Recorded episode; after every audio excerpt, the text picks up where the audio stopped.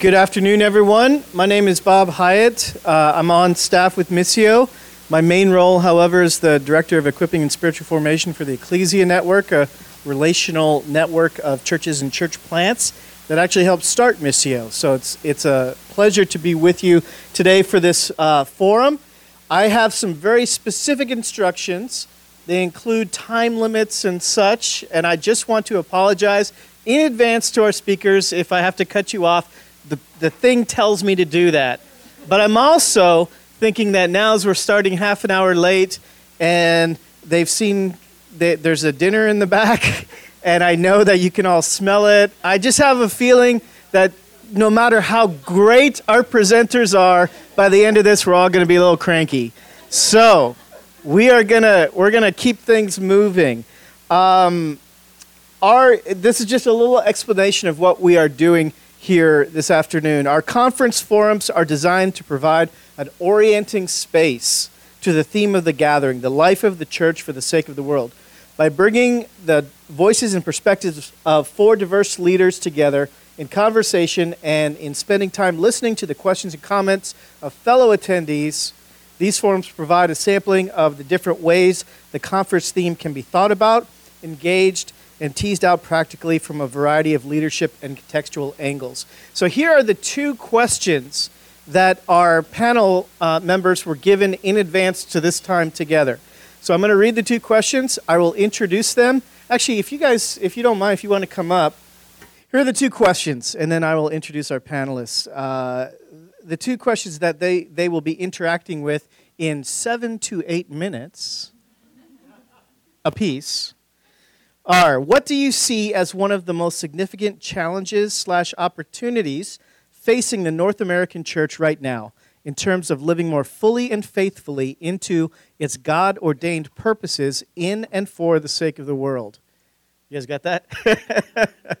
well, they, they've seen it before. Yeah, okay. And then the second part is what sort of theological imagination must we have to grapple with must we have to grapple with that challenge slash opportunity and give us one example or story of how you have witnessed that theological imagination playing itself out on the ground? And I imagine uh, answering either or both of those questions would be fine. So each panelist has been asked to prepare a seven to eight minute uh, response to those questions. And with us today, we have uh, Reverend Dennis Edwards, who is the Associate Professor of New Testament at Northern Seminary. Uh, I'm not going to read all the places where you earned a degree. That's, yeah. Uh, he has served as a pastor in urban context for three decades, including twice, yes, as a church planner, uh, Brooklyn, New York, and Washington, D.C., and twice working in established congregations in Washington, D.C., and Minneapolis, Minnesota. Married and four adult children. Awesome. And then uh, Oneya Okuwobi. Did I get it? Did I come close? Okay, we she she coached me beforehand because I was a little nervous. So thank you. I didn't want to mess that up. She is a P and I and tell me if this is out of date. A PhD candidate. Yes, PhD candidate in sociology, studying race and religion at the Ohio State University. And along with her husband, she's the founding elder of a tw- of 21st century a church plant in Cincinnati, Ohio. And you know my friend Mandy? Yes. All right. Yeah, she's uh, uh, awesome pastor and, and our co-host of the whole Missio conference. She is the co author of Multi Ethnic Conversations, an eight week journey toward unity in your church. It's the first personal, devotional, and small group study on multi ethnic life and church designed for people in the pews. And you can find her on transcendculture.com. And George Acevedo, I looked at a number of different um, bios of you, and they all said the same thing, so I figured this is what you wanted said. So, Yep, yep. It's it's short but sweet. George loves Jesus Christ and his church. Touched by the grace of God at 17, he was never the same. Rescued from a life of addictions, his greatest delight is connecting people to Jesus and the church. And George is the lead pastor at Grace Church, a multi-site United Methodist congregation in and then I I I cut it off. It says Southwest. I'm thinking that's Southwest Florida. Yes, there we go. And then last but not least, Helen Lee. Helen Lee is the director of marketing at InterVarsity Press, where she previously served as an associate editor. She's the author of The Missional Mom and co founder of the best Christ- and co founder of the Best Christian Workplaces. What is that? I'm, of Best Christian Workplaces?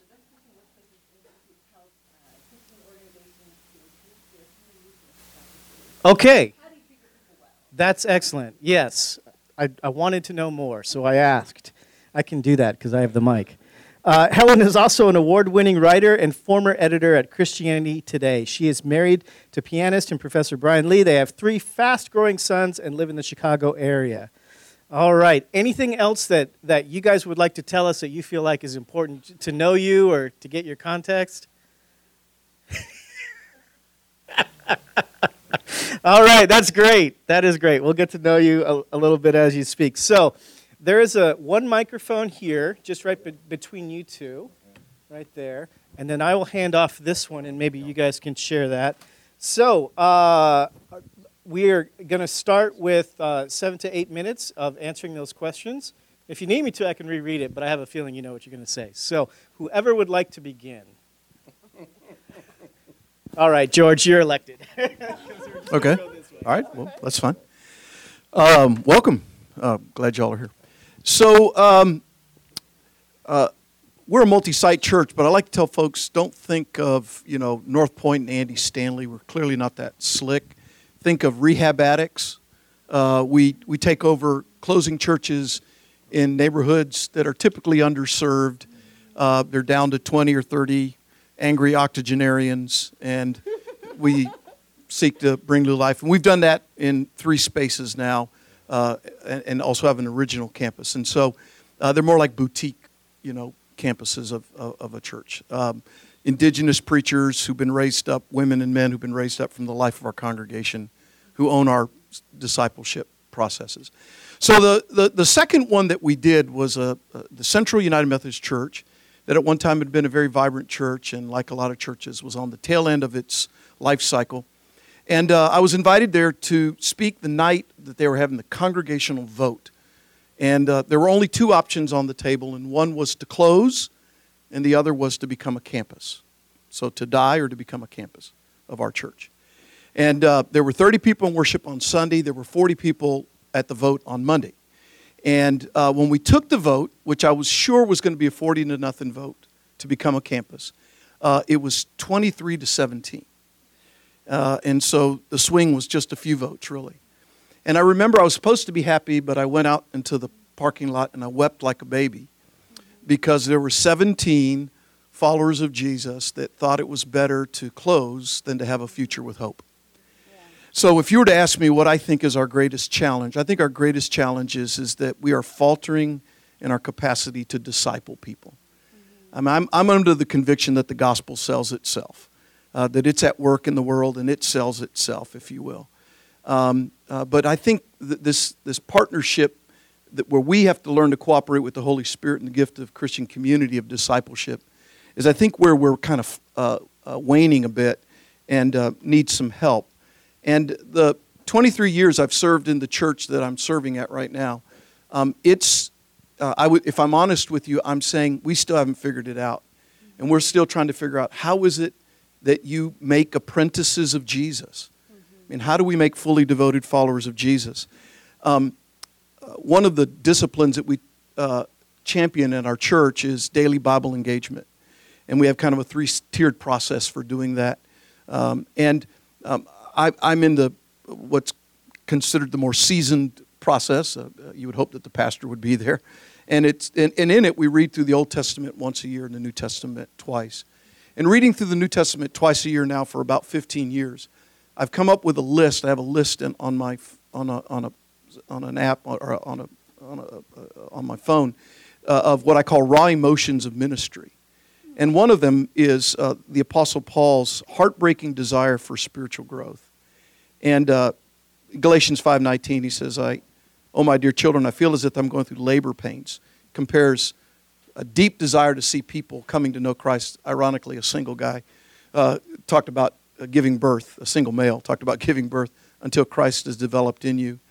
Uh, and uh, so last night I got a text from the first couple that I met in our church 23 years ago, whose son was my son's best friend, who was on our staff, uh, and then went back to the marketplace to work, and they're mad at us because the son went back to the marketplace, and they're looking for a new church.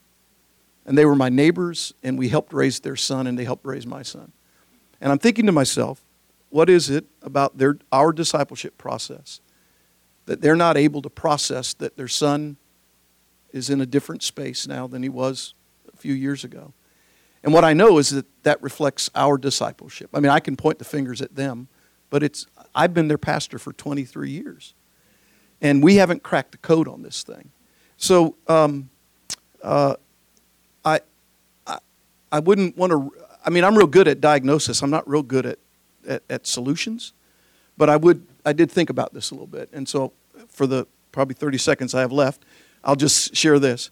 I think that uh, there are two things that we're experimenting with, and one is um, moving from um, intuition to intentionality. Um, most of us lead out of strong intuition. Hey, that's a great leader. I'm going to pour into that person. But what does it mean for us to move from in, intuition, spirit led intuition, into spirit led intentionality about discipleship? Um, and uh, we haven't figured that out. We've got some systems we're working on uh, to do that, both for um, both for ordinary followers of Jesus and, and, then for those who are called to ministry. And then the other one um, is to, I think, is a, a move uh, from attractional only uh, ministry to uh, this mixed ecology that, that, we're talking a lot about. Um, I, I, tweeted out to our people a few months ago uh, what you do to attract them, you got to do to keep them. Um, I've now changed it. What you do to attract them, you got to do more to keep them. Um, and we create this consumer discipleship, and I think um, we're going to have to um, rid ourselves of that. I mean, 40% of millennials say, We ain't coming no matter how skinny your pastor's jeans are. Um, we're still not coming. So we've got to figure out a better way to disciple people than what we're currently doing. So I hope I'm under seven minutes. No, you are, George. Yes. You actually have about a minute and a half. Okay. And I wonder, the, the, the phrase. Yeah. Well, I don't want to steal what I'm going to talk about tomorrow morning. sure, sure, sure. It's, uh, I mean, it's, it comes from, from uh, your tribe has taught me. It's, it's, uh, and y'all learned it from England. The, the, this whole idea of that the inherited church and these new uh, faces, spaces, uh, new places and spaces for new faces, um, new ways to reach new peoples, um, new strategies. And tomorrow morning I'm going to talk a little bit in the plenary about some things we're learning uh, in that journey as we seek to live into this mixed, mixed economy. So it's not just picking a way to do church, it's doing church in multiple ways. Multiple ways, yeah. Yep. Yep. Should we check the measurements on your jeans? Do you qualify? For a fat guy. it's the fat, it's not the jeans. It's not the cut of the jeans. I promise they're not skinny. Well, what I want to talk about in terms of an opportunity is um, it very much connects to what Lisa talked about in the previous session, which is a tyranny of low expectations and not being convinced of what the Spirit can really do among us. So, I've spent a lot of time in the multiracial, multi ethnic church space, and one of the first scriptures that I came to understand when I, I came to this space was John 17, 20 through 23. And it always bears repeating. And even as I was reading it again this morning, um, I, I was struck again by the power. So I just want to read it to you. And it says, I do not ask on behalf of these alone, so not just the disciples, but for those also who believe in me through their word, which is all of us that they may all be one, even as you, Father, are in me, and I in you, that they may also be in us, so that the world may believe that you have sent me. The glory which you have given me, I have given to them, that they may be one, just as we are one. I in them, and you in me, that they may be perfected in unity so that the world may know that you sent me and love them, even as you have loved me. And so, looking at what Jesus is praying in one of his last prayers and, and what is happening there, Jesus talks about the glory that has been given to us as believers, literally, that we have been made partakers with the divine nature with a so that, so that we could be one, and so that we could reflect this oneness one in purpose, one in mind and in spirit, one body. All of these things is what Jesus' desire was. And when I look at the early church, I see starts towards that. I see um, them coming together in, in Acts chapter 2 and having everything in common. I've never been to a place, and I'm Pentecostal, I've never been to a place that preached Acts chapter 2, and when they got to that part, they weren't like, well, that part doesn't apply. All the rest of it applies, but you don't have to give your stuff to anybody, just so you're clear. I, I don't know why we do that. Um, and then you see just a little bit later on, and you see the, the Grecian Jews and the Hebraic Jews getting into an argument about caring for the widows. And, and the Hebraic Jews actually laid down their power and gave power to the Grecian Jews so that there would be equality. Um, which was critical because you can't have the perfect unity Jesus talks about without equality. There's no um, unity when one person is up here and another person is there. And then I, I, see the, the treatment of women in the New Testament, and even as controversial as some of those scriptures are, you can see that the, the church wanted to be ahead of where the culture was. We're going to say women are no longer property, that women are, are co heirs and are, are sharers in this gift of the Holy Spirit, that um, husbands, you love your wives. Your wives are not your property, but they are people who, who share in God's Spirit with you. And then, even going a, a couple of centuries later, and I look at the, the early church when an uh, epidemic hit the Roman world and one third of the populations of some towns died. And it was the, the Roman tradition that people, as soon as people started getting sick, the Romans would leave town and try to save themselves. But with Christians, it was not so. They would take care of each other so that more of them survived than the people who didn't believe in Jesus. And not only did they just take care of themselves, but they took care of the Romans as well, who would let them. So while I don't see perfection at any point in this early church, I see a movement towards let's be one. Let's display unity and let's keep fighting for that unity. What I see in the church today is not so in the same way. What I see is a church that is actually more separated than the rest of the world around them.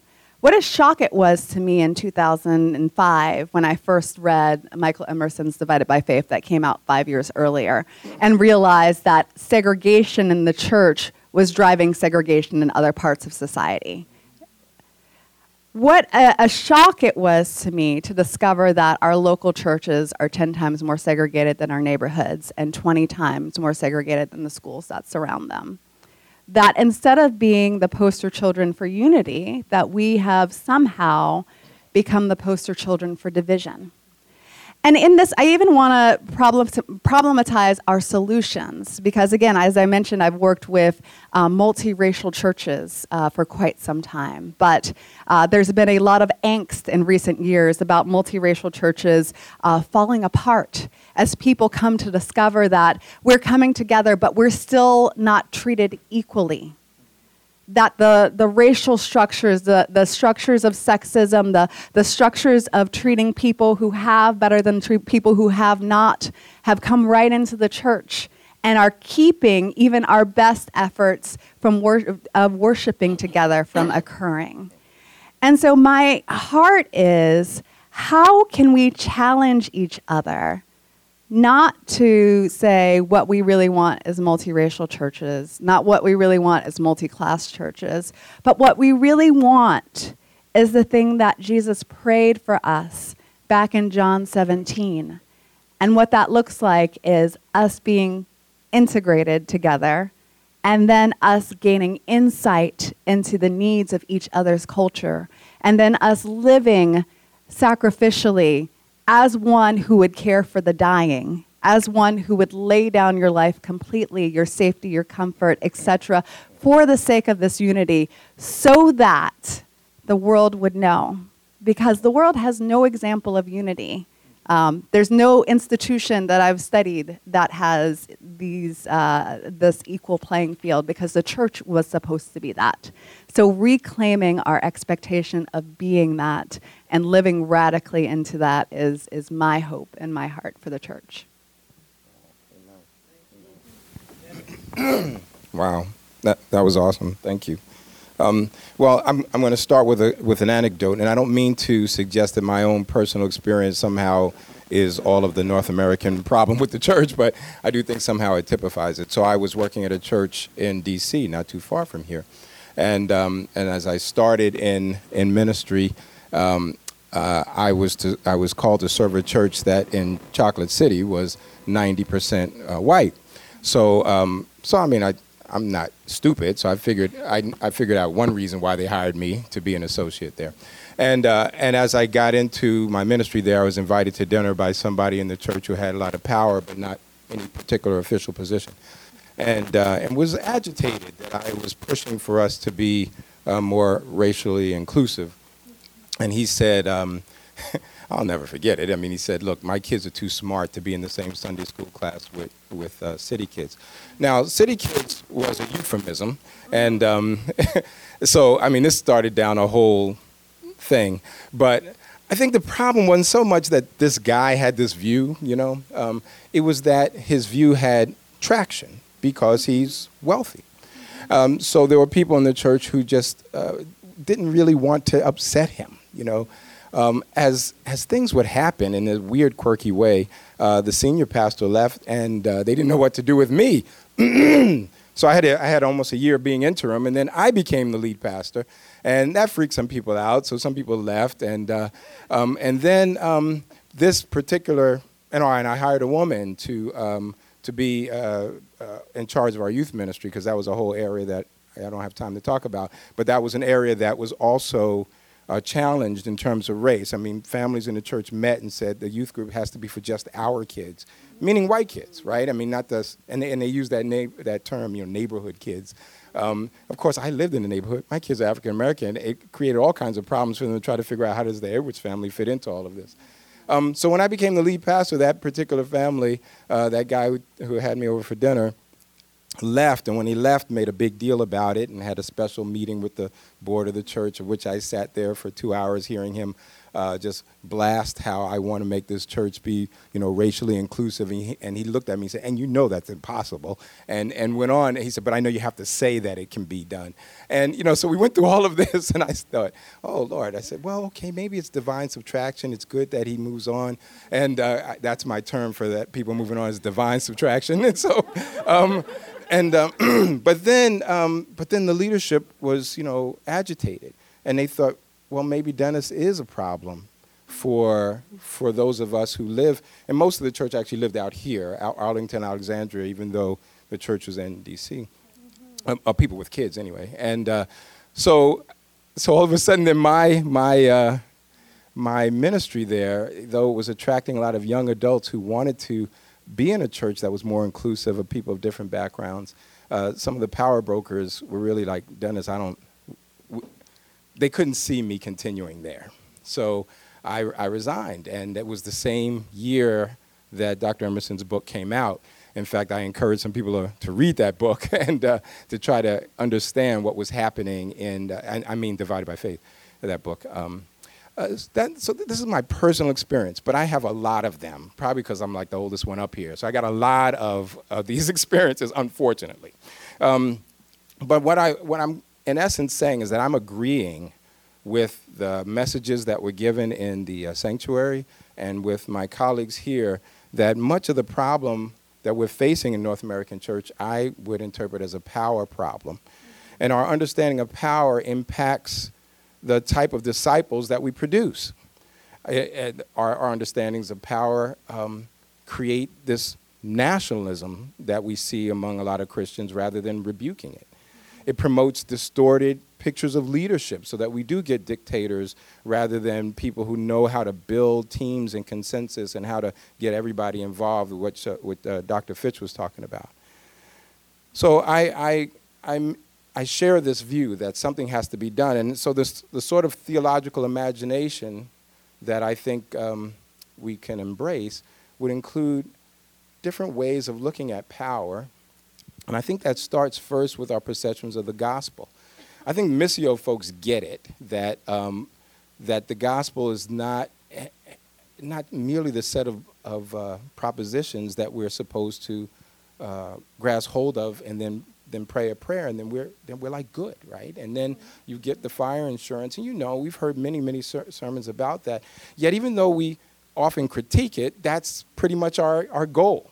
I mean, I've been in a church, and uh, I have one of my uh, friends here, a colleague, my sister, uh, Pastor Rose.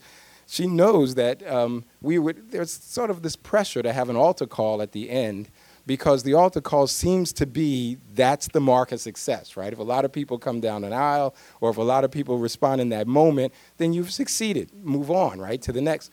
And and I'm always this guy that says, I that that well maybe because I'm a one on the enneagram. I, I, that that emotional that emotional thing doesn't mean a whole lot to me. I want to know where you are five years, ten years. You know what I mean? So I'm thinking long, long. You know, the, the long game.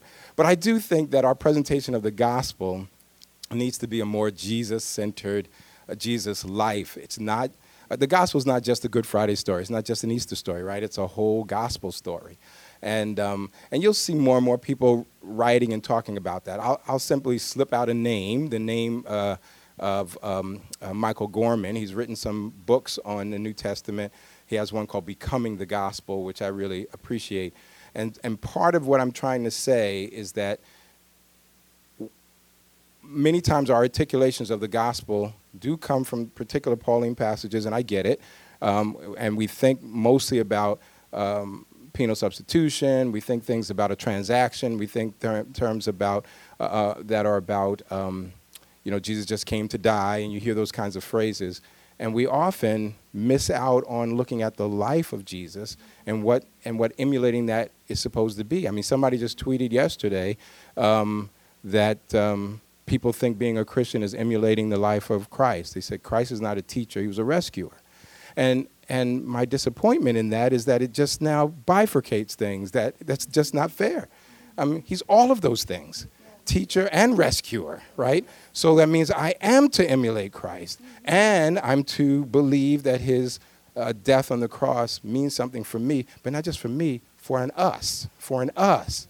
So I want my definition of gospel to be more, more encompassing, to be more about uh, Jesus and not just about um, um, uh, my beliefs in doctrinal matters. Secondly, I think we need to shift some things in terms of the balance of uh, whose voices we listen to. I, I, appreciate that this panel is all people of color. That's so rare for me to ever be in that kind of space. So I, my hat's off to Missio for that. Um, but it needs to be more normal. I did some work in First Peter. In fact, I wrote a whole commentary. And in First Peter, I, I argue that this diaspora position of, of the community becomes now a model for us. So people who have suffered, which is the community of First Peter, people who have been through, who, who have been alienated, become our teachers. When we look at First Peter, the people, that community are teaching us something. Am I getting past that? Oh my goodness. I thought for sure George was longer than I was. Okay, so, all right. So I'm done. Thanks. I said I couldn't possibly be going as long as that. Thank you. I kind of want to hear the end of what he's going to say. We'll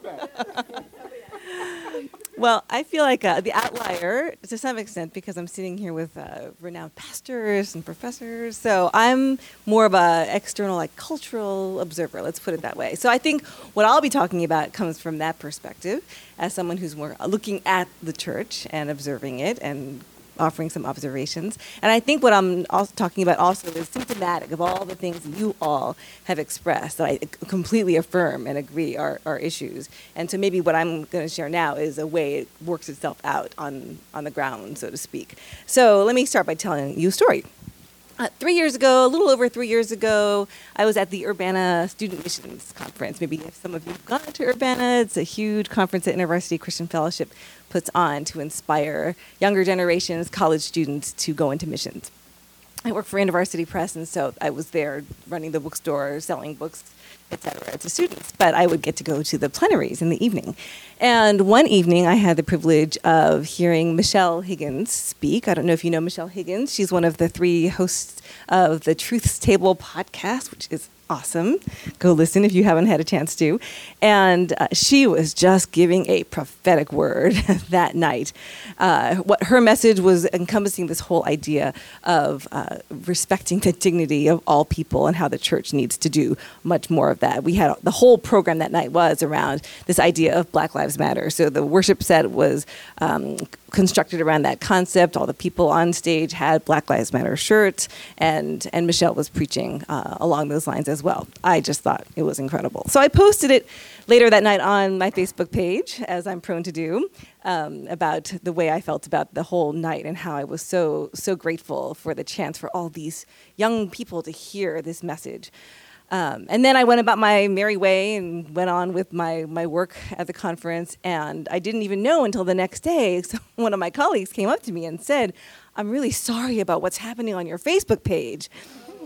And I had no clue what they were talking about. I didn't have any notifications on at the time, so I wasn't, I had no clue. So immediately I'm flipping through my phone and I had alert after alert after alert, like a hundred alerts on my phone for a conversation that had been, had been happening on my page without my knowledge. So it turns out after I posted my uh, praise of the evening program, uh, one of my friends, quote unquote friends, um, had lambasted InterVarsity for even putting anything along those lines on the program. They were very, very upset. And other people came to the defense of InterVarsity. And so there was this unbelievable, uh, acrimonious, contentious battle on my personal Facebook page that I had had no knowledge of.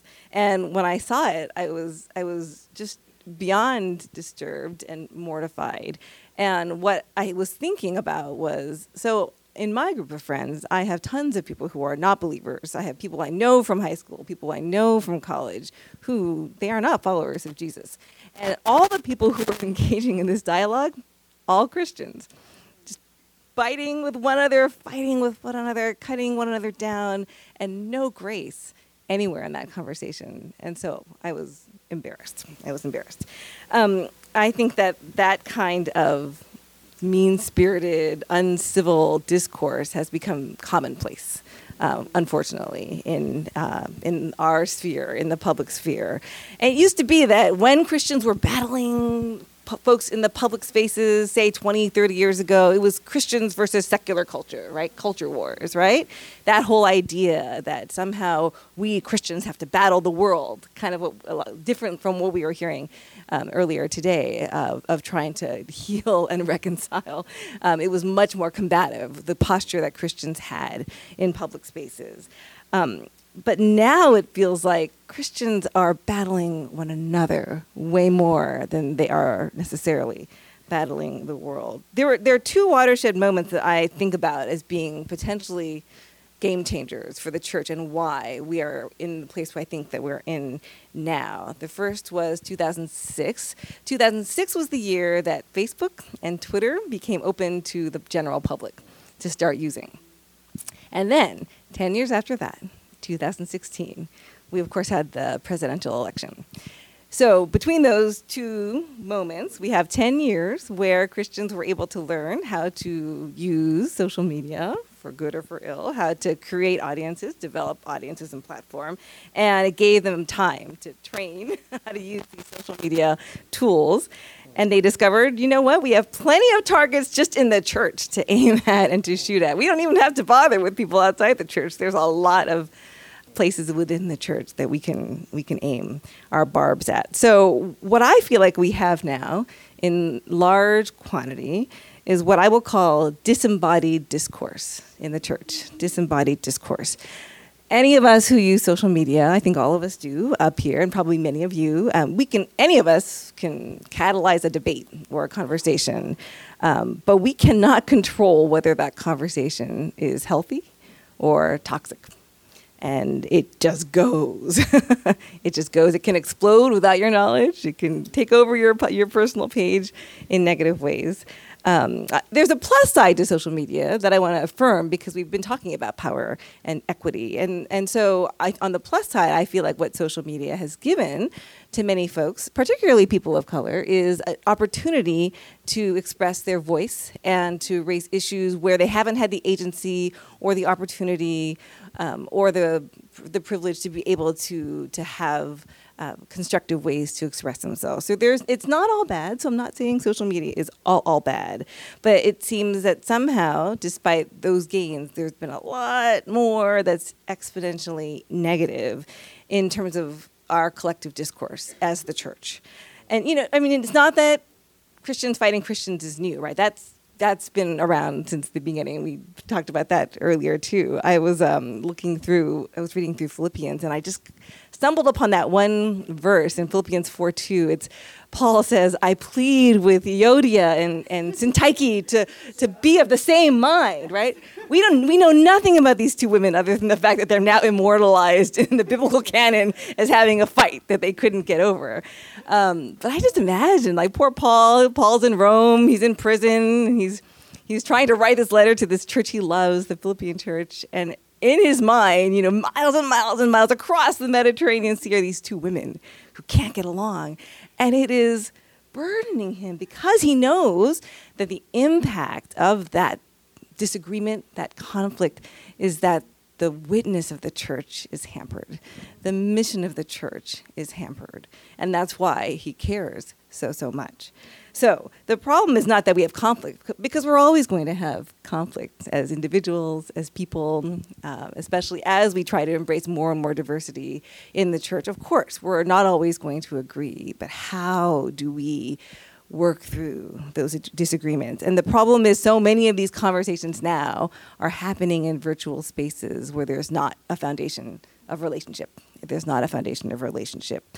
So I'm not going to have time to get into the solutions, but I'll say one more thing, which is I do think that this is where the opportunity for the local church is. It's to create places for healthy, gracious, loving conversations, embodied conversations rooted in real relationships where people can learn there's an actual healthy way to disagree.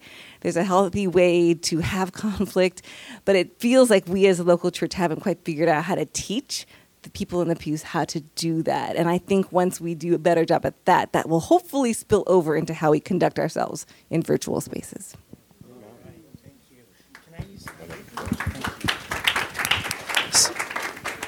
Thank you, panelists. very thought provoking. Good stuff. We are going to enter a time where we do have some interaction.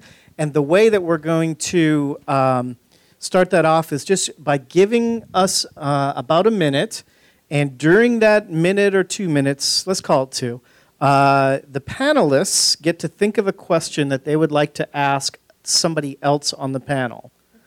Right? You all, this is where the introverts in the room get a little squirmy, you all get to turn to one or two people and just uh, ask, What did you hear that really intrigued you? Or that you wish more was said about? And out of that, those questions of what did, what did you hear that really intrigued you, or what do you wish more was said about, I want you to just begin forming your questions for the panel. After they have uh, asked each other, uh, we'll have a time where you all are able to ask your questions of them. So we'll just, I'm just going to put uh, a minute or two on the clock and talk to one another for a minute. You guys put on your thinking caps, and yeah.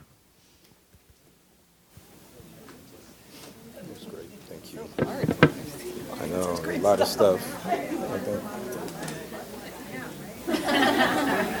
Do, are you doing the dinner that so participants can be part of? Is it in this room? Right that, that's the that's dinner that they're doing? I was, that's what I was hoping. I didn't have to go find it. No, no, no. We don't Yes, that's good. That's good. First people in that. Yeah, yeah. that's true, right? That's good. Okay. Mm. Mm. Whoa. Thanks. Yeah, I got it. Thanks.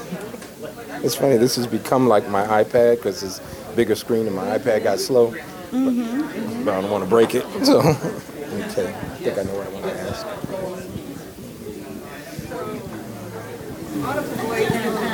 directions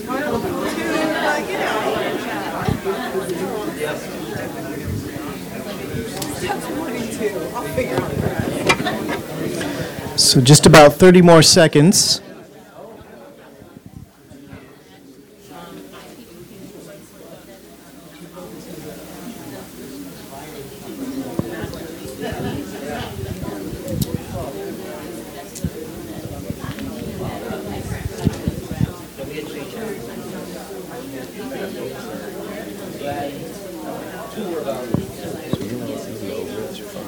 Okay. All right. I mean, he told me that he was. I, we were texting to him. He told me that he was with you before the service. So, but I didn't even think about it in terms of geography. So, I mean, that's the connection. Okay. And we met Awesome. through Tori through the, Okay. All right. So, panelists, this this portion of our time is is meant to be about 15 minutes. So, hopefully we'll get a chance for everyone to ask a question, but that really depends on you. if you know what I mean. So, uh, I'm going to hand the mic over for you two, and then uh, whoever would like to ask first. Okay. Uh, or do I have to make George I- go? like, no, Dennis. I'll go first because I have a que- question, and it hopefully won't take long, but it's for you. And um, so you mentioned Ohio State. So I asked you if you knew Korie Edwards. You said she's your advisor or director. So she wrote this book, um, uh, The Elusive Dream, which I read back when I was trying to plan a church multicultural. And so, so she talks about even in multicultural church with with people of color in leadership, the church still becomes white. So I want to ask you what you think about that uh, in terms of leadership and what is the hope for a multicultural uh, church. Great question. And anytime I get to plug my advisor, I'm sure I get brownie points somewhere.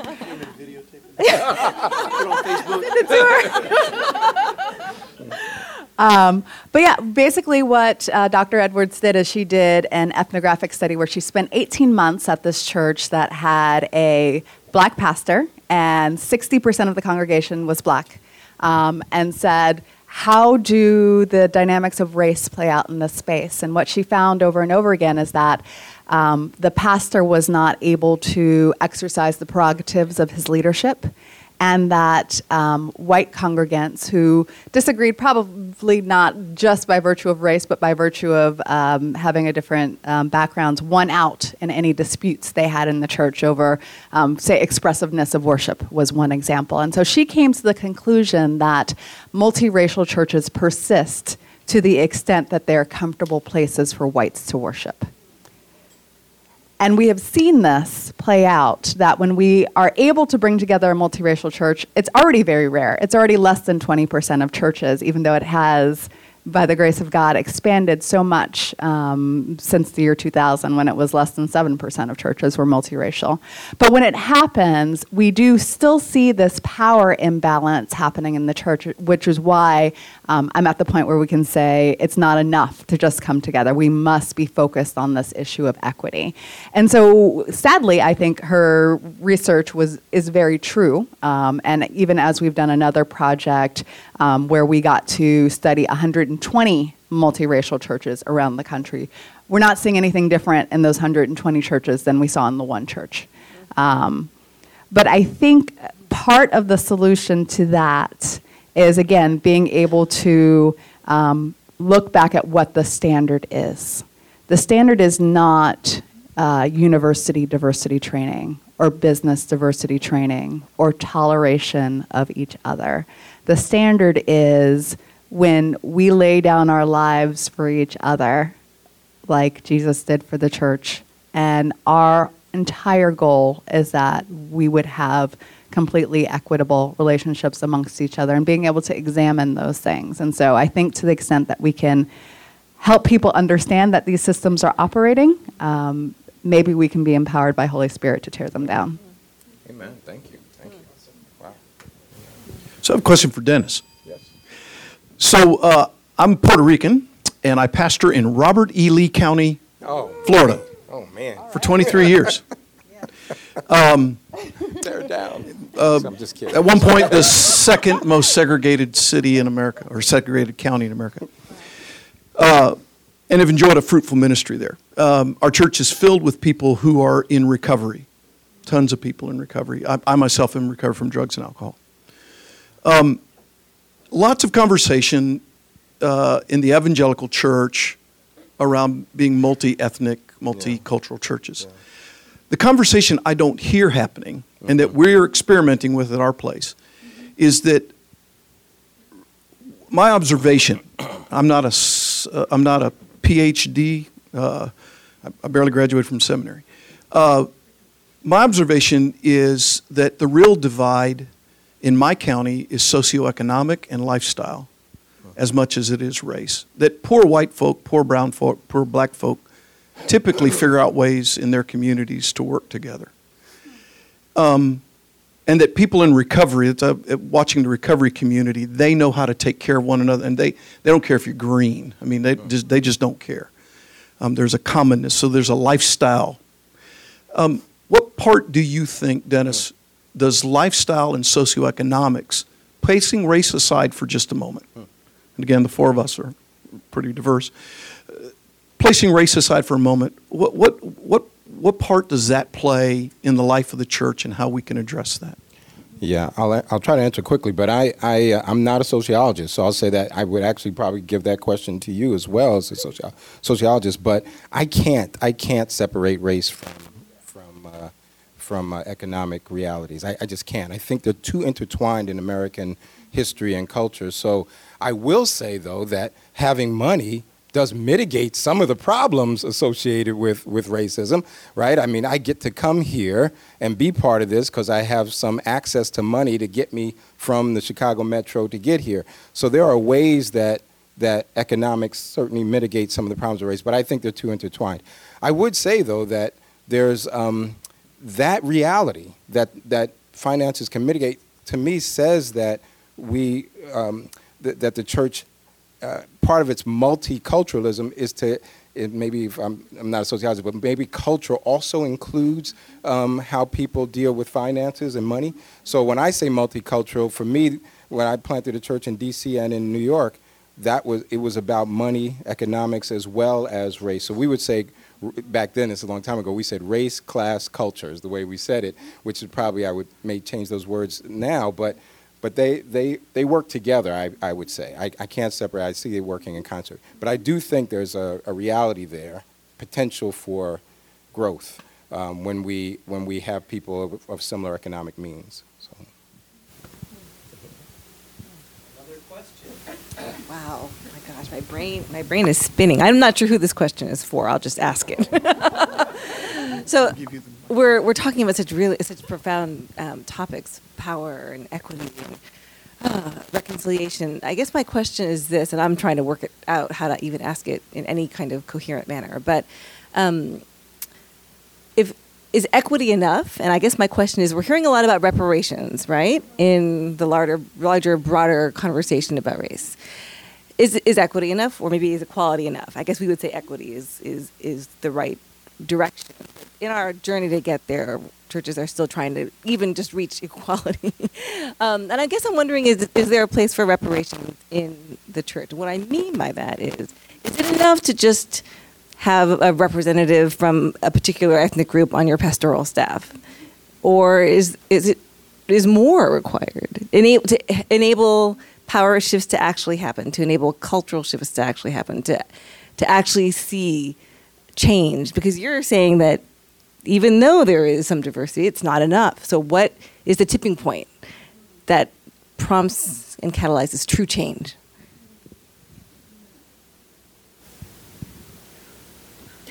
I'm glad I'm asking the question, not answering the question. Yeah, I, oh, and this is, I mean, it, it sounds self serving because it relates to what I, I mean, I, I just don't know that we've figured that we've cracked the code on how to make apprentices of Jesus. I know that sounds simplistic. I mean, but I'm a pastor of a local church. I mean, that's all I've ever wanted to, so I felt called to do and to be.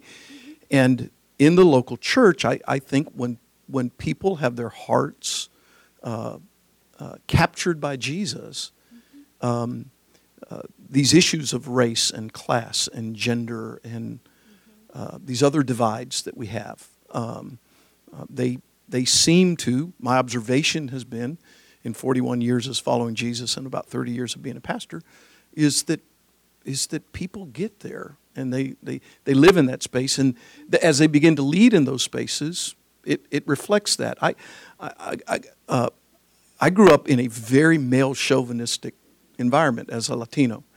Um, uh, we have seven pastors on our staff, and four of them are women, and, and three of them are, are men. And and, and, and, and, we didn't set out to do that. It's just been an outgrowth of the kingdom in our environment. So um, I, I, think in my tribe, in my Wesleyan tribe, we, we, we're, you know, we're really good at trying to say we got to have one of these and one of these and one of these. And I've said, uh, as, as I run around trying to persecute my church, uh, I, have said that, um, uh, that uh, when you aim for diversity, you typically miss it, but when you aim for the kingdom, you typically become diverse. And I think that has to do with our disciple, our disciple making. And um, I don't know that, I mean, as you, as I think as you read the New Testament letters, it appears that, that this unity was an outgrowth of, of their learning to abide in Jesus and walk in the Spirit, the very, the very themes that Jesus and Paul talked of. So, I don't, don't think that's yeah, and I couldn't agree with you more that um, unity is very much a discipleship issue, and maybe one that is maybe because we struggle with discipleship more generally, it's one that doesn't always get taught. Um, and I just I would just add to that if I if I had to measure and say yes, the church has achieved it. I would look for things like do we have an equal sharing of power? And that's not just putting a person in a role, but are they actually able to do their job the way anybody else in that job would be able to do it? When we look at the congregation, when people have friendships, are those friendships the same uh, regardless of your socioeconomic status, regardless of your gender, regardless of your race? Or are some friendships token friendships so I can say that I have an Asian American friend, and other friendships are your real friends that you do things with outside of church? Uh, we see that. when we have sharing of resources and sharing of job recommendations and other forms of, of capital, does that happen equally across all lines? When I have to choose what neighborhood to move in and what school to put my kids in, is it with the other people who go to my church, um, regardless of what status they fall in? So um, I think eh, as a sociologist, I would find ways to measure it, and I would say, we haven't seen it yet, but I'm hoping to see it. And I wanted to, since I have the mic now, I wanted to ask you a question, Helen. I am curious about, um, you know, this idea that now Christians just fight with each other. And I wonder if you think that has anything to do with uh, us being in these echo chambers where we've stopped having in our social circles people who aren't Christians. And so there's no discourse or dialogue, the fact that you have so many friends who are outside of the church is critically important, but it's not always something that we aspire to. Can you speak to that a little bit? I do think there's actually even research out there that shows the way, for, Facebook in particular, or the way the algorithm, algorithms work for your feed. You basically are reinforcing seeing the same people. Things, people who like the things you post are the people who you will see most often, right? It, that's kind of the way that particular medium works because then you'll enjoy seeing that that kind of feedback and then you will continue to like their stuff. And there is that process that's actually built into the software that provokes that exact dynamic from happening. Uh, it, it exactly reinforces that dynamic where we are essentially just for the most part seeing the people who agree with us all the time and you have to work really really hard you have to be very intentional to make sure you are engaging with people who think radically differently, whether in the church or outside of the church. So I do think that social media has absolutely, absolutely catalyzed that dynamic.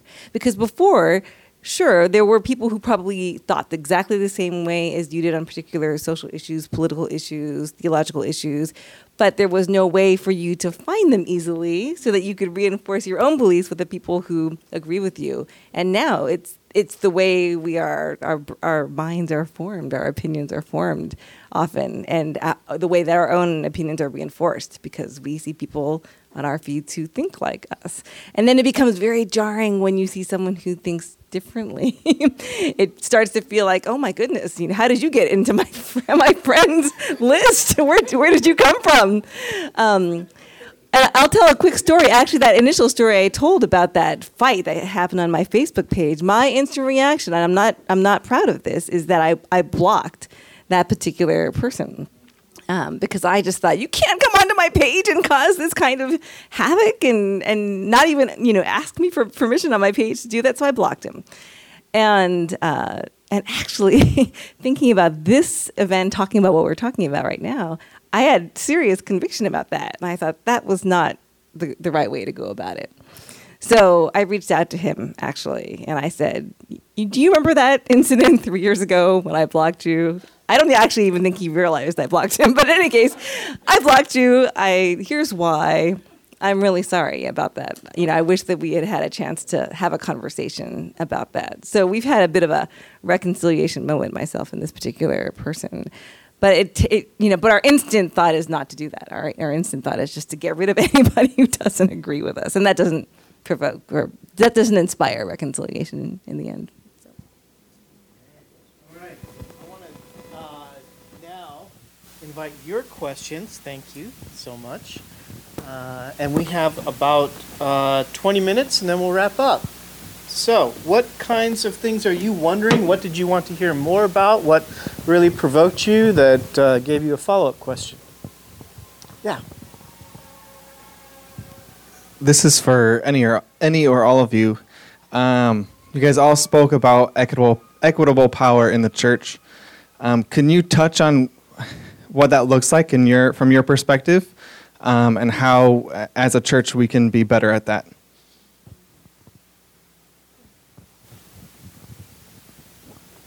I'm, I'm going to jump in um, and try to take a stab. I think uh, for me, I'll start, you know, just personally, but uh, that it means that I, I, I want to listen to my sisters. So I want to be in a place where I am receiving um, uh, uh, direction, uh, help, guidance. I'm helping to be. I'm, I'm being formed and shaped because I'm a guy, and I want and I want that, and I need it.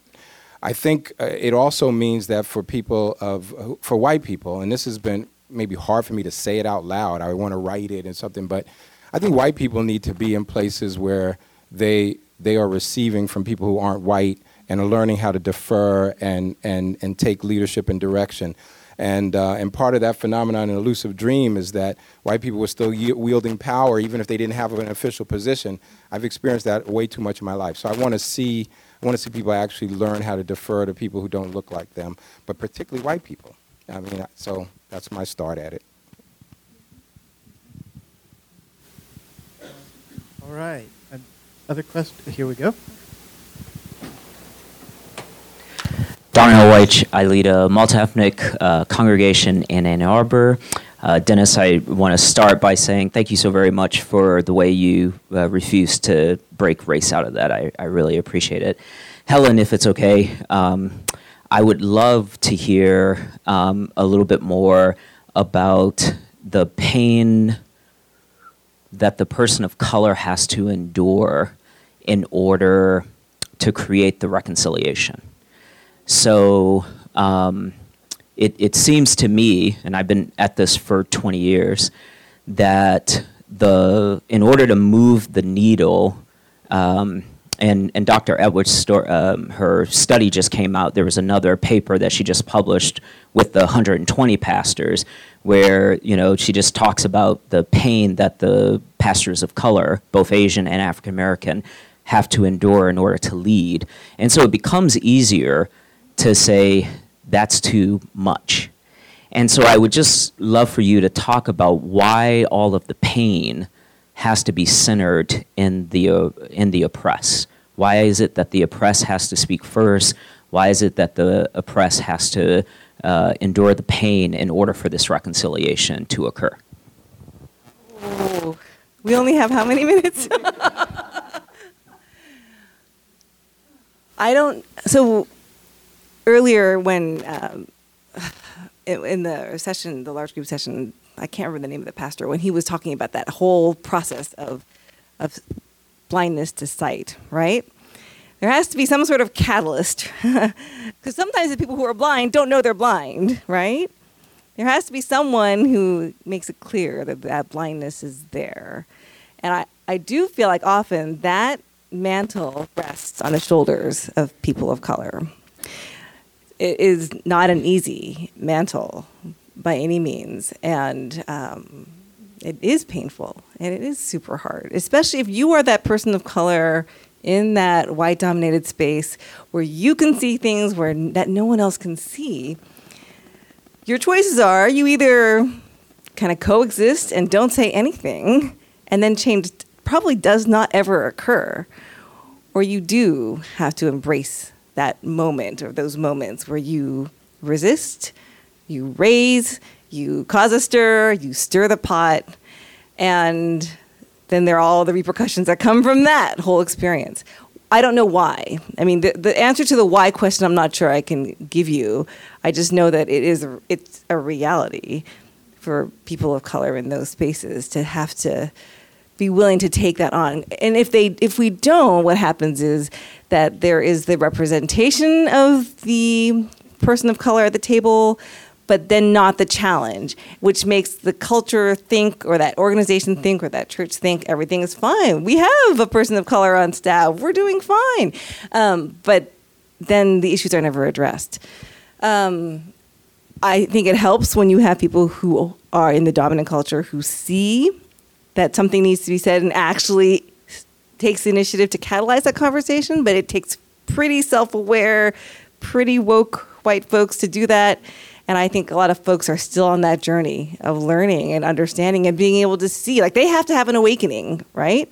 In order to be able to see what those who are people of color see. So I don't know if I can answer the why. I just know that what you're saying is is a reality. And I think to name it's a reality, to make sure that people are aware this is a reality for those people who are in the minority in your spaces and places, this is what they're contending with. Be aware and help them. give them a voice, give them support. Ask them what is what is it that they're seeing that you're not seeing. Take initiative. So it would be great to see more of that dynamic happening. I don't know if we answered your question though. Awesome. I'm going to come over here. question? Yeah. I think I'm not sure if it's more so of a of a question or more of a statement in relates to your question. If I'm hearing you right, it was why do oftentimes the minority have to bear that stress of doing it? From from doing this for the last 14 years of our life and from counseling minorities, I would have to venture this is just from practical experience. They don't have to bear that because it's a burden on their soul and it's a burden on their families. I have counseled many minority men who have been in a hospital from working in all white environments, who have been, brother, what happened to you at that church, I'm so sorry that you have to experience that. Um, they should not have to bear that burden. And it's not their burden to bear at all. There's no need for black people to be so desperate for for that unity that they, they they bear more pain for something or any minority that they're going through. That's number one point. The number two is there needs to be a national shift in the multi-ethnic movement. There's been a hijacking. It has never been about black people worshiping in white spaces. It's been about biblically all people worshiping in all spaces and when we make it about black people worshiping, or when we make it about some people worshiping in some spaces, then now it's creating an undue burden to the black community because from the economic point of view, white churches have more money. So now you can go into the black church and just steal that young musician that's been groomed from that black church, and you can now hire him on staff at that white church, and you're breaking generational lines. The black dollar, there's an economic piece to this. Generally, white people don't follow black people. And so, until nationally, those who are in the multi ethnic movement, I think there needs to be a shift. And there needs to be a prerequisite for non minorities to get involved, and that must be you serve under black leadership. But you just can't get in it and then start calling the shots for this movement. It's never been about blacks worshiping in white spaces. It's about all people worshiping in all spaces. And the reality of it, by and large, in America, the data proves that white people are not coming and joining minorities. They're just not. And so until we start speaking that truth in a loving awareness, but not in a point to hurt, to ridicule, but to work with one another. Do we switch congregants for a season? How, how do we really do this in an equitable way where we're not making our brothers and sisters who are white feel bad for, for, for the structures that we've all lived in, But the solution is not more black people be experiments in white spaces because I've seen the danger of it. I've counseled families. I've it's just it's rough. So my whole point is the multi-ethnic movement is about all people worshiping in all spaces. And there needs to be a shift to call people to say, how do we worship in other spaces? So sorry if that. Let's get it up here and then maybe over here. Or is there any response? Anything anyone feels led to say? No, I think what you said is I I hear the truth in that. I think that there's how do, how do I put this? I feel like there's a there's various calls for various people, and to the extent that like when I think about conversations I'm having with my fellow Asian American sisters, it's it's the it's a bit of okay, whose turn is it this week to bear the burden, right? And maybe you're right. It's possible that maybe we can just need to get out completely. But and I have friends who do that. Like I have friends who can't do it anymore. Like they can't be in white centered spaces anymore and they have to go. And I completely understand that. And I would never ever say to any one of those friends, whether they're Asian American or any other ethnic or racial group, no, you have to stay. I think that there's a there's a it's a call if you feel called to stay by no means should anyone feel forced to stay. So I'm, i completely agree with that. But if none of us stay in the white centered spaces, what happens then? So this is a dialogue I, am having with lots of my friends of color of whose turn is it this time to bear the burden, or should we just get out? Or should we create completely new spaces? And I think that's kind of where you're going, which I I love that vision a lot because you're right. There's something embedded in the systems and structures of so many of our churches and organizations that it would be hard potentially to tip the needle backwards. So maybe it's about creating new spaces. Amen. Hey, so my name is Stephanie, and I'm with InterVarsity on campus staff. And I joined. I started doing campus work a little bit after Urbana 15, so I wasn't there for the talk that you ta- that you mentioned, um, but I did listen to it later because all of my donors were talking about it. Um, so I'm a white person, and I had a lot of white donors, and I have quite a few less since the 2016 election. And so I'd like to talk to you about social media, especially Helen, but also would be curious for other people's insight, maybe even in this room. Um, when the election happened, I was really angry and upset with a lot of white people and with a lot of my donors and the church background that I came from. And um, I wasn't silent about it on social media. And maybe some of the things that I posted were unwise or not particularly godly. And maybe some of you would even be offended by one of those posts. Um, but I think that some of them might have been, or I hope that some of them might have been. Um, and I didn't post them to, to anger my white donors. Um, I posted them uh, not because I wanted to make them feel uncomfortable, but I posted them because I wanted to be clear and because I wanted my friends of color and immigrant friends to know that they weren't alone. Um, so after losing quite a number of donors um, and having to reduce my hours on campus staff, my supervisor, who was a white male, suggested that maybe I should take it easy on the social media. And I was kind of flabbergasted, and I wondered if he were supervising people of color, would he have given them that advice as well? And I felt like I was being asked to tap into my privilege to protect myself um, on things that I thought were true. And I wasn't in the mood to comfort white people at this time because I was angry. And because I don't think that we're actually usually asked to comfort people who are in power and have privilege. So I would just really like to hear um, what you all think about that. And um, and especially in light of the comment that social media is a disembodied um, place, I forget how you phrased it, disembodied discourse. That's what it was. It was a really great phrase. Um, and so I think that you know I've grown in recognition that that's not a good place to have conversations, but I've also been um, unsure of whether silence in that space is also the right choice. One of you guys can go first. I'm not gonna get the old guy to talk about social media. I completely agree with the idea that that silence is in some ways uh, an accommodation that we are called to speak when we're called to speak. So this is oh, it gets into tricky waters um, when you're talking about donors and your livelihood, and that's tricky. I'm not going to be able to give you an answer that's like one size fits all, but but there is something about uh, about uh, about silence that makes you complicit in the systems and structures and injustices that are in this world. So so I would never say to someone, "Don't, you know, don't say anything. Be silent if you feel a conviction about something." But this gets tricky, right? Because then for you, there was a material impact, um, and then now you have your boss coming and telling you you shouldn't have done so much posting because of your donations going down. Wow, that's that is so so hard. I I'm not sure I have an easy answer for you. Um, if I had to try to get down to the root of your question, I think you're you're asking, you know, what do I do with the fact that I have what I feel like are God-given convictions to speak, uh, even though it might have an impact on my ministry.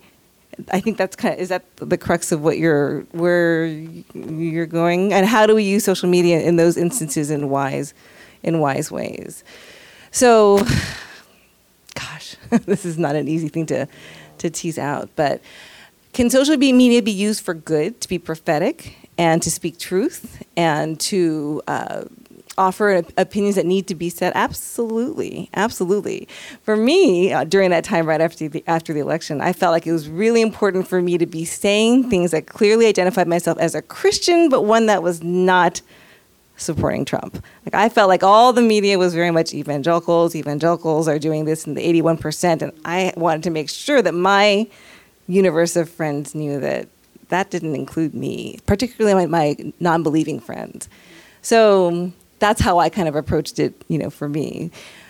And that's where it gets tricky because it's not going to be the same for each one of us. Each one of us is going to have a different set of friends and networks, and in your case, donors which makes it super, super hard. But I feel like if you feel that conviction of, of God's truth in you to speak, even if it potentially angers your donors, it's hard not to listen to that spirit of truth saying, I have to. I have to stand with my immigrant neighbor. I have to stand with the refugees in my neighborhood. I mean, it's how can you not listen to that call? And, and you've experienced the cost of that which I'm so sorry that you experienced the cost of that. I don't have any easy solutions. I'm wondering if any of my wise friends to the right here can interject and, and save me from my floundering. you want to say something, Joe? I, I, I, mean, I'm a local church pastor with red state, blue state people. And, and so I, I wrestle with this all the time myself. Uh, um, and, and for me, uh, my donors aren't somebody that's out there. It's somebody I'm going to serve communion to on Sunday. I mean, or, or they're going to be in board meeting on, on Tuesday. Um, I think we have to allow Scripture to help us. Uh, I listened to a John Ortberg sermon on James uh, yesterday about on my way to Orlando to see my parents. Slow to speak, uh, quick to listen, slow to speak, slow to anger. Um, and um, you know, I mean, I, I, I, do think there's some wisdom. I, I think we have to um, you know, the, uh, N.T. Wright, uh, when he writes about, um, uh, he writes about the clash between conscience and charity, and that we that we can't allow even charity to to trump, probably wrong word to use, uh, our, sense of charity uh, or our sense of conscience. Um, I, I have to wonder the wisdom of the platform. That's the question I wonder: is the wisdom of the platform um, because we have no control. I mean, you're just posting a great spiritual experience you have, and a dumpster fire blows up on your Facebook page while you're just doing your job. Not your intent. You, you, know, and I don't think any of us can, and I do think that that's the hard part of navigating social media. Uh, I can say in church, I can use the word Trump, which I used long before the guy got elected. Uh, you know, Jesus is triumphant, and it's a word we use a lot, and uh, and I can't even use that word in church anymore. And uh, um, so, you know, I, I, don't know. I don't. I don't know. There, there's a, a place for the prophetic word. Uh, I just. I think. I, I, wonder the wisdom of the platform where where it's where it becomes out of control, and I, I I would rather err on the side of charity when it comes to that sort of thing. Um, And um, I tried to create a space through, throughout any of the elections. I've been 23 years in the same church. Um, and so I've tried to create a space um, that says this space is nonpartisan. And here, so that when the guy was wearing the Obama pin and was greeting people at the door, I said, You either take the pin off or you, or you give somebody else your job. And the same thing to the Trump guy. You either, you know, take the pin off or we're going to replace you. I mean, it's um, here we don't do that. Um, there may be some other spaces, but you know, coming into church on Sunday morning is not where we do that. So, uh, and uh, but again, I, I can't fault my sisters and brothers for whom the prophetic word uh, it has to go there. I don't know. The whisper of the Spirit may be the simple answer. I don't know. All right, we we have time for we have time for one more. So my question is for you, Pastor um, Acevedo, about the discipleship program that you have, because we're looking at discipleship at our church, and I'd like to hear a little bit more. If you could talk a little bit about your discipleship. I, I come out of the Wesleyan tradition, and uh, if Father John was good at anything, it was at creating spaces that um, uh, that accomplished what he saw as a theological goal. So they had this, you know, he was kind of this parachurch thing that he was doing with the poor and people on the margins. And he did these Thursday night United Societies, these spaces for pre Christian people to gather. Um, and then when they were ready, uh, the word was you had, a, you had a desire to fe- fear the wrath to come. They moved into a second space, which was their class meetings, which was more like a multi uh, uh, uh mixed gender group Bible study ish conversation piece. And then once people came to faith in those groups, they moved them into these bands. Um, he put pinks with pinks and blues with blues, high commitment. Um, first question they asked every week was, What have you done this week to alleviate the suffering of the poor? And how is it with your soul? Uh, and so, the, the, you know, there was a kind of an inward holiness, outward holiness kind of thing. So we've tried to say, figure out what does that mean in our theological stream to create those spaces of, of where pre-Christian people can have conversations that are safe and and then other spaces that are to help people take next steps. Um, and we're experimenting with it. Um, we're, we haven't figured out this whole thing around. Uh, we're, we're deeply engaged with the poor because our congregation is very blue collar and working class and working poor. So, um, you know, it uh, it's creating these spaces for that, and then figuring out ways in which to measure that. Sociologists would like that to measure that and to see what we're doing to help that happen. So we use four words uh, reach ministries, connect ministries, form ministries, sends ministries, which is kind of our flywheel, our, our disciple making flywheel. So, uh, high degree of experimentation. Um, we're seeing some pretty cool results, though. Hey, would you, hey, would you all thank our panelists today? Thank you so much.